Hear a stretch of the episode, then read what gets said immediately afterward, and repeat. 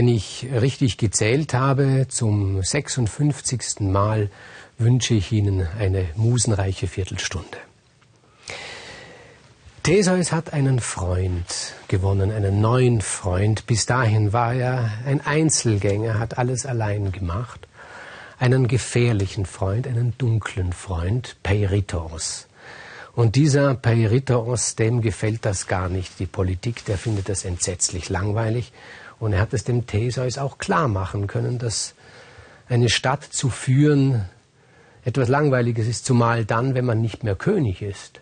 Wenn man König ist, ist es ja noch spannend irgendwie. Als König, als König habe ich für alles die Verantwortung. Als König äh, kann ich auch unsinnige Dinge befehlen, da kann ich meinen Spaß haben. Aber wenn ich das nicht mehr bin, wenn ich ein Gleicher unter Gleichen bin, und das hat der Theseus in Athen so eingerichtet, dann ist es doch recht langweilig. Dann muss man an Umsätzen interessiert sein, dann muss man an Steuererklärungen interessiert sein. Das ist aber nicht das Leben eines Mannes wie Theseus, sagt Peiritos zu ihm und er überzeugt den Theseus.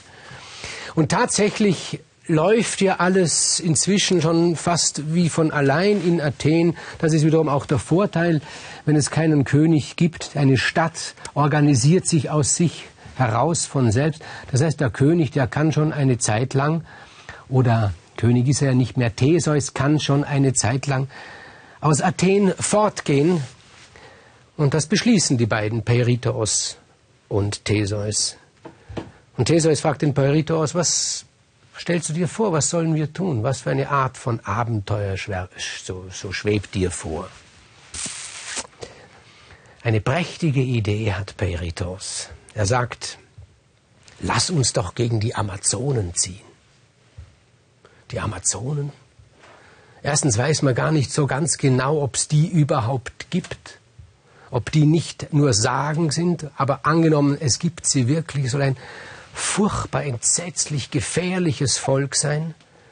Frauen, die dort herrschen, die die Männer, die gekommen sind, besiegt haben, alle man erzählt eine furchtbare Geschichte von Herakles. Ist gar nicht gut ausgegangen für Herakles, sein Zug gegen die Amazonen. Wenn Herakles selbst das schon nicht kann, wer soll das dann können? Ja, wir, sagt Peiritos. Hast du nicht das Gefühl, dass du mindestens ebenso ein Held bist, ebenbürtig dem Herakles bist oder vielleicht noch größer bist?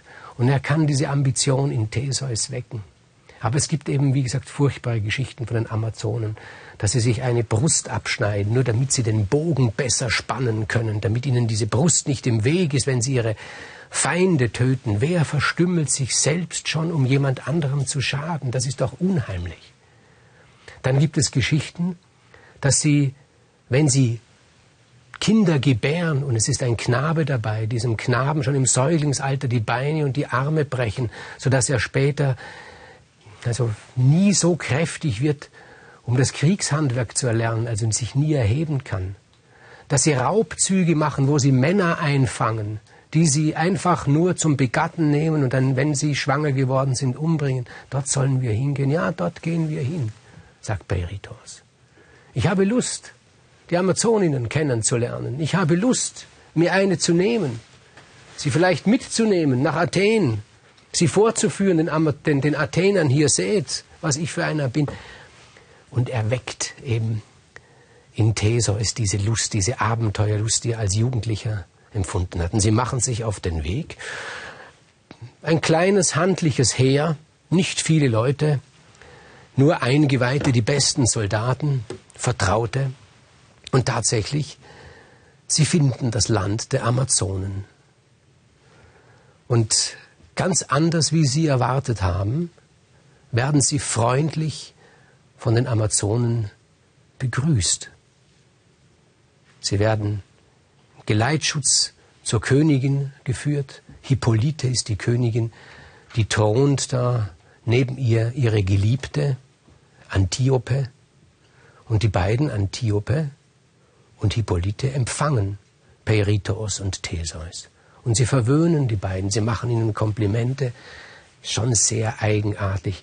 Theseus fühlt sich beobachtet, sieht, wie die Augen der Hippolyte auf ihm ruhen und wie Hippolyte sagt, du bist aber sehr schön gebaut. Du gefällst mir, dreh dich doch mal um. Er muss sich umdrehen.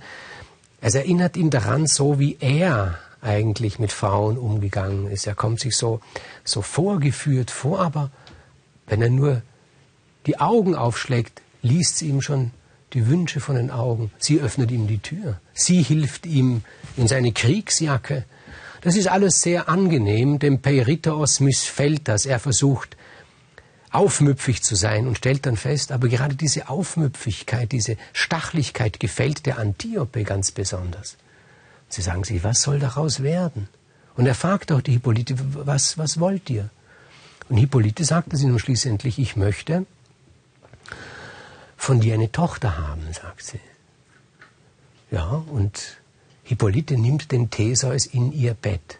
Nicht Theseus nimmt die Hippolyte in sein Bett, die Hippolyte nimmt den Theseus in ihr Bett. Und die Antiope nimmt den Peiritos in ihr Bett. Nun, das, das verwundert die beiden Helden, aber so, dass es ihr, ihr, ihr, ihr maskulines Selbstbewusstsein brechen würde. Das ist nicht der Fall. Sagen, ja, geht halt einfacher bei denen. Aber dann passiert die Affäre Solon. So wurde das genannt. Das ist ein, Solon ist ein Offizier aus diesem Heer und der verliebt sich in die Antiope, also eben die Geliebte der Hippolyte, die es im Augenblick mit dem Peiritos treibt. Und er denkt sich, naja, ich bin furchtbar verliebt in sie, aber mein Vorgesetzter, der ist auch verliebt in sie. Aber so wie die Frauen sind, dann werden die das selber entscheiden. Aber er traut sich nicht, ist zu schüchtern, schickt seinen Bruder. Der Bruder von Solon geht vor Antiope so ein einfach strukturierter, klarer Mensch und sagt, äh, wünsche einen schönen Abend. Ja, sagt sie, was wünschst du? Ja, folgendes Problem, mein Bruder Solon ist unsterblich verliebt in dich. Und sagt sie, ja, und? Äh, soll nachfragen, ob auch du unsterblich verliebt bist in ihn. Sie sagt, Nein, wie kommst du dazu? Gut, werde ich melden, dass nicht unsterblich verliebt ist und sie geht zu Solon zurück, aber er hat es unterschätzt bei seinem Bruder. Solon stürzt in eine solche Depression, dass er sich das Leben nimmt.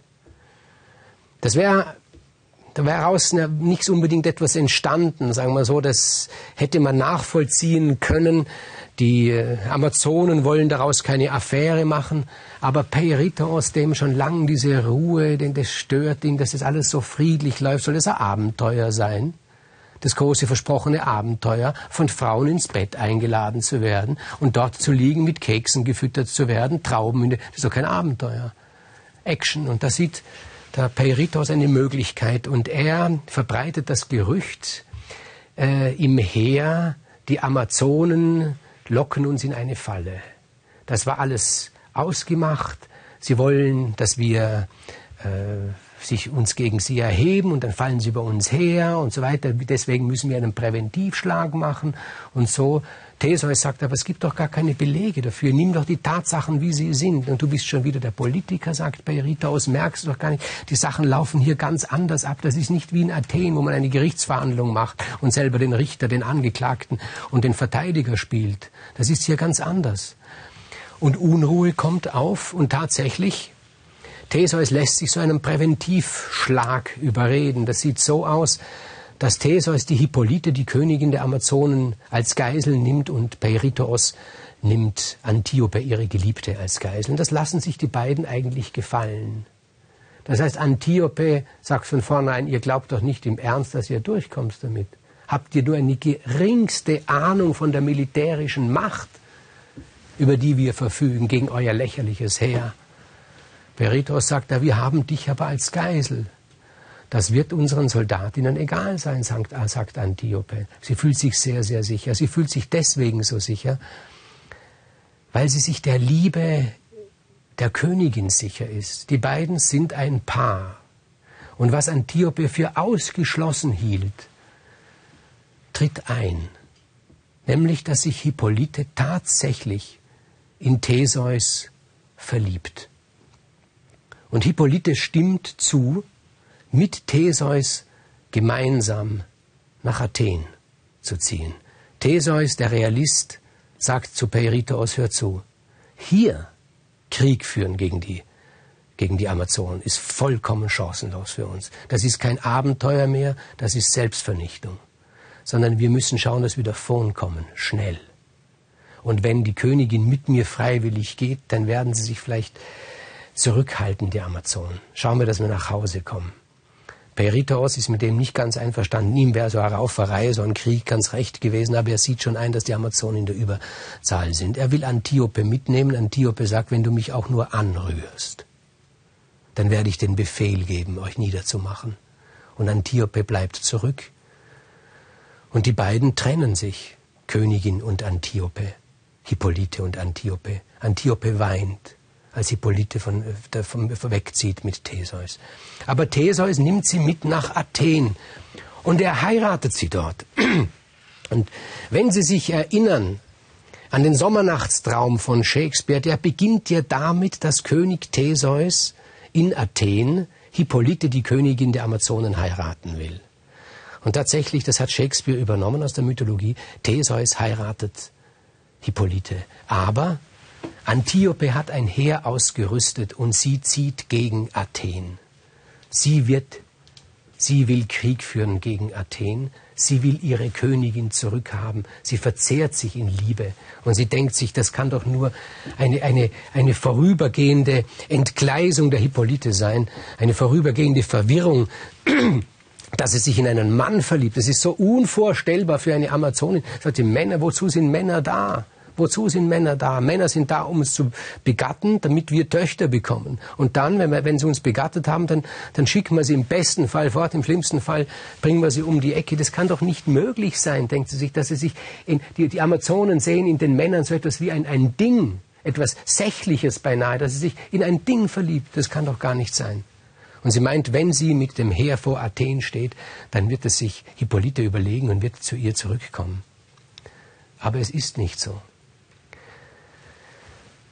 Hippolyte ist schwanger inzwischen von Theseus und sie hat einen Sohn zur Welt gebracht, den sie Hippolytos genannt hat. Naheliegend, dass die Amazonenkönigin es nicht dem Theseus überlässt, ihrem Sohn den Namen zu geben. Sie hat ihren Sohn nach sich selbst benannt, Hippolytos. Aber sie will bei Theseus bleiben. Sie will nie mehr zurück zu den Amazonen. Ihr gefällt es in Athen. Und dann steht draußen vor den Toren der Stadt das Heer der Amazonen. Und dann sagt Hippolyte, ich werde mit Antiope verhandeln. Ich werde ihr erklären, dass ich mich verändert habe, dass ich dich liebe, Theseus, dass ich meinen Sohn liebe, dass ich Mutter geworden bin, dass ich eine Familie haben will. Und sie trifft ihre Geliebte Antiope und verhandelt mit ihr. Und Antiope ist mit allem einverstanden in schwarze Tücher gehüllt, tritt sie vor ihre Königin, vor Hippolyte. Und mit allem gibt sie recht. Und sie sagt am Schluss, ich werde dem Heer den Befehl geben, dass es sich zurückzieht. Und sie gibt diesen Befehl an, ihren, an ihre Offizierin. Und dann sagt sie zu Hippolyte, ich möchte dich nur noch einmal umarmen. Und die beiden umarmen sich und da stößt Antiope der Hippolyte ihrer Geliebten, ihrer Königin, den Dolch ins Herz. Und Hippolyte stirbt. Und nun lebt Theseus allein mit seinem Sohn. Und ihm hat diese Episode nicht gefallen. Er will wieder König der Stadt werden. Das heißt, er möchte wieder Politiker werden. Und er löst sich wenigstens vorübergehend von seinem Freund Peritos.